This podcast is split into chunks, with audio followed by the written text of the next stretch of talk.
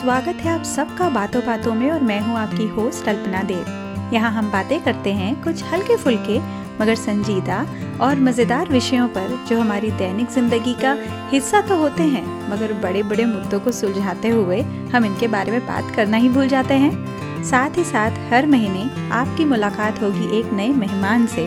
तो शुरू करें अपनी बातों के सफ़र को, बातों बातों में। आज का विषय ना तो संजीदा है और ना ही हल्का फुल्का मुझे इस विषय पर कई बार प्रश्न पूछे जाते हैं, इसलिए मैंने सोचा, क्यों ना आज आपसे उन प्रश्नों के उत्तर देते हुए बात की जाए। आज मैं आपसे बात करने वाली हूँ पॉडकास्ट की। तो आज पॉडकास्ट पर पॉडकास्ट की ही बातें होने वाली हैं। अक्सर मुझे मेरे दोस्त पॉडकास्ट से रिलेटेड प्रश्न पूछते हैं, जैसे पॉडकास्ट शुरू करने के लिए किन बातों का ध्यान रखना चाहिए? या पॉडकास्ट के लिए कंटेंट कैसे तैयार करना चाहिए? या एक एपिसोड कितना लंबा होना चाहिए? या कौन कौन से इक्विपमेंट्स होना ज़रूरी है? खुद को मोटिवेटेड ऑर्गेनाइज कैसे रखा जाए? तो चलिए शुरू करते हैं आज का एपिसोड अगर हम बेसिक्स से शुरू करें तो पॉडकास्ट एक ऑडियो फ़ाइल है जो हम डाउनलोड कर सकते हैं और अपने कन्वीनियंस के हिसाब से उसको कहीं पे भी सुन सकते हैं। और पॉडकास्ट अलग अलग विषयों पर बनाए जा सकते हैं। और शायद यही पॉडकास्ट का पॉपुलर होने के पीछे का कारण भी है, क्योंकि इसमें आप मल्टीटास्किंग हो सकते हैं। पॉडकास्ट में सबसे ज़्यादा ज़रूरी है आपका वॉइस कंट्रोल अपने आवाज़ के ऊपर का कंट्रोल क्योंकि आपकी ऑडियंस आपको देख नहीं सकती है। इसलिए आपकी आवाज़ बहुत बड़ा रोल प्ले करती है आपके लिसनर्स कैसा महसूस कर रहे हैं उसमें। आपका टोन मॉड्यूलेशन आपकी पिच आपका उच्चारण या प्रोनंसिएशन और आपके बोलने का अंदाज़, ये सारी बातें किसी भी पॉडकास्ट को इफ़ेक्टिव बनाती हैं। आपके विषय के हिसाब से अपनी आवाज़ की गहराई तय करना, जैसे कोई संजीदा या भावुक विषय को आप अगर बहुत ज़्यादा ही उत्साहपूर्वक बोलेंगे तो क्या सुनने में अच्छा लगेगा? इसके, इसका अर्थ ये नहीं है कि आप बिल्कुल उदास होकर बोलें, मगर एक सधा हुआ टोन होना ज़रूरी है। इसी के विपरीत, अगर आप कोई अच्छी न्यूज़ बांट रहे हैं या फिर किसी मज़ेदार विषयों पर बातें कर रहे हैं, तब आपकी आवाज़ में भी वो झलकना चाहिए। अब बात करते हैं कंटेंट की। ये कंटेंट कैसे तय किया जाए? क्या किया जाए कि हमें लगातार नया कंटेंट जनरेट करने के लिए आइडियाज़ मिलते रहें और आइडियाज़ मिल जाने के बाद उसको हम किस तरह से प्रेजेंट करें? तो ये तय करना आपके हाथ में है। अपने शो के थीम के हिसाब से आपको तय करना है कि आप अपने लिसनर्स के साथ कौन से विषय पर अपने विचार बांटना चाहते हैं। कभी कभी आपको आउट ऑफ़ द बॉक्स भी सोचना पड़ता है। मेरा ऐसा मानना है कि विषय तो कई होते हैं, और शायद दूसरे लोगों ने भी उन विषयों पर अपने शोज़ में बातें की होंगी। मगर आप उसी विषय को अपने अंदाज में कैसे प्रेजेंट करते हैं ये आप पर निर्भर करता है। इसलिए मैं ये कहूँगी कि आपके विषय पर या आपका जो निश है या थीम है, उसमें आप दूसरे पॉडकास्ट भी सुनिए। अगर आप अभी अभी शुरू कर रहे हैं तो आपको इससे काफ़ी सहायता होगी। आपको उन्हीं विषयों पर बोलने की, उन्हीं विषयों को चुनने की ज़रूरत नहीं है। इनफैक्ट आपको ऐसा करना भी नहीं चाहिए। मगर आपको इस बात का अंदाज़ा ज़रूर हो जाएगा कि आप किस दिशा में सोच सकते हैं। और जैसे जैसे आप ज़्यादा एपिसोड रिकॉर्ड करेंगे, वैसे वैसे आपको नए विषय भी सूझते जाएँगे। फॉर एग्ज़ाम्पल मेरा बातों बातों में ये जो पॉडकास्ट है, इसका जो थीम है या इस पॉडकास्ट को शुरू करने का जो मेरा उसके पीछे का रीज़न है, वो ये है कि मैं डे टू डे टॉपिक्स जो रहते हैं, जो कि आप मेरे इंट्रोडक्शन में सुनते भी हैं, उनको मैं डिस्कस करती हूँ। अब ऐसा नहीं है कि वो टॉपिक आप लोगों की ज़िंदगी में नहीं होते होंगे या आपने कभी वो एक्सपीरियंस नहीं किए होंगे वो मोमेंट्स लेकिन हो सकता है एक पर्टिकुलर मोमेंट को मेरा नज़रिया अलग हो. हो सकता है आप उसको किसी दूसरे वे में देख रहे होंगे. सेम गोज़ फॉर पेरेंटिंग सभी पेरेंट्स मोस्टली सेम स्टेजेस और फेजेस से गुजरते हैं, लेकिन हर किसी का हैंडलिंग स्टाइल अलग अलग रहता है. और हम एक दूसरे से सीखते भी हैं तो वही आपको पॉडकास्ट में भी करना है। आप जितना उसमें अपना पर्सनल टच देंगे उतना ही आपका पॉस्ट पॉडकास्ट एक पर्सनलाइज्ड पॉडकास्ट बन जाएगा। सुनने वाले को ये लगेगा कि हम कुछ बुकिश नहीं सुन रहे हैं। उनको ये नहीं लगेगा कि ये इन्फॉर्मेशन तो हमें गूगल पे भी मिल सकती थी। ये क्या अलग बता रही है? सो so, आपको आपका एम ये होना चाहिए कि आप जब अपने ऑडियंस से बात कर रहे हो तो उनको ऐसा लगे कि आप उनके सामने बैठकर उनसे उस टॉपिक पर बात कर रहे हैं। एक अपनापन उनको लगना चाहिए आपके बात करने से। इसलिए सबसे बेस्ट तरीका इसका ये होता है कि आप सोचें कि आपके सामने आपका कोई दोस्त बैठा है और आप उस विषय पर अपने दोस्त से बातें कर रहे हैं। अब आते हैं, हमने कंटेंट की बात कर ली कि कंटेंट कैसे जनरेट किया जाए। उसी से थोड़ा सा जुड़ा हुआ एक प्रश्न जो मुझसे अक्सर पूछा जाता है और काफ़ी जो नए पॉडकास्ट होस्ट या पॉडकास्टर्स होते हैं उनको एक ये डिलेमा रहता है कि एक एपिसोड की लेंथ क्या होनी चाहिए? वेल well, एक बार फिर मैं आपको यही बोलूँगी कि ये भी तय करना आपके ऊपर है। ये आपका शो है। आपको किसी एपिसोड को कितना लंबा बनाना है कितना छोटा बनाना है उसको दो पार्ट्स में रखना है ये सब कुछ आप तय कर सकते हैं। वैसे 10 मिनट 10 से 12 मिनट ये एक सोलो रिकॉर्डिंग के लिए आइडियल लेंथ मानी जाती है। किसी आ, लेकिन किसी विषय पर आप जब बोलने लगते हैं अगर आपको ऐसा लगता है कि उसमें शेयर करने जैसा काफ़ी कुछ है फिर शायद आपका एपिसोड थोड़ा लंबा हो जाए। या अगर आपका पॉडकास्ट एक इंटरव्यू शो है जैसे कि बातों बातों में भी एक इंटरव्यू शो है उसमें आपके एपिसोड की जो लेंथ है, वो थर्टी मिनट्स या उससे ज़्यादा हो सकती है। अगर आपने गौर किया होगा तो मेरे जितनी सोलो रिकॉर्डिंग्स होती हैं, वो in between eight to ten या ज़्यादा से ज़्यादा ट्वेल्व मिनट्स तक जाती हैं। लेकिन जो इंटरव्यू पॉडकास्ट या इंटरव्यू एपिसोड्स रहते हैं, वो हमेशा तीस मिनट के ऊपर रहते हैं। और कभी कभी तो मुझे अपने इंटरव्यूज़ इतने लंबे हो जाते हैं कि मैं उनको दो पार्ट्स में डिवाइड करती हूँ। अब हो सकता है कि कुछ लोग, कुछ पॉडकास्ट होस्ट ऐसे भी होते होंगे, जो वो पूरा से फोर्टी मिनट्स का या फिफ्टी मिनट्स का जो आपका इंटरव्यू है, उसको पूरा एक साथ, एक पार्ट में पब्लिश करें। तो ये उस पॉडकास्ट होस्ट को तय करना है कि उनको किस तरह से उनको ब्रेक करना है, कि उनको एट अ स्ट्रेच एक एपिसोड जैसा ही पब्लिश करना है। मगर मैं एक बात फिर आपसे कहूँगी कि लेंथ से ज़्यादा ये ज़रूरी है कि आप उसे, उस टॉपिक को कैसे प्रेजेंट करते हैं। कभी कभी अगर विषय बहुत इंटरेस्टिंग है और आपका उसे प्रेजेंट करने का अंदाज भी यथा योग्य है सूटेबल है तो आपके लिसनर्स आपके लंबे एपिसोड को माइंड नहीं करेंगे। इससे आप ये समझ सकते हैं कि पॉडकास्टिंग में आपकी आवाज़ आपके बोलने का अंदाज़ और आपके प्रेजेंट करने का अंदाज़, इन तीनों चीज़ों का कितना महत्व है।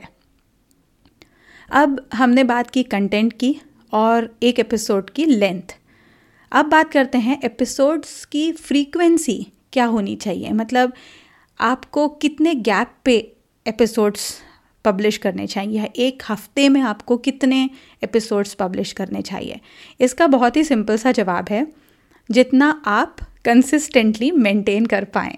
कुछ लोग हफ़्ते में दो बार पब्लिश करते हैं, कुछ लोग एक बार करते हैं। आप कितने एपिसोड्स पब्लिश करते हैं, इससे ज़्यादा ज़रूरी ये है कि आप उस फ्रीक्वेंसी को कायम रख पाते हैं कि नहीं। ऐसा ना हो कि आपने ज़ोर शोर में, शुरुआत में तो आपने सोचा कि मैं हर हफ़्ते दो एपिसोड पब्लिश करूँगी। लेकिन आगे जाकर आपको ऐसा लगा कि इसमें जितना काम सोचा था उससे ज़्यादा है। और आपकी फ्रीक्वेंसी एकदम डाउन हो गई। या हो सकता है धीरे धीरे करके आपका महीने में एक एपिसोड्स आने लगा। तो वो नहीं होना चाहिए। मैं हमेशा ये कहूँगी, हमेशा कम से शुरू करें।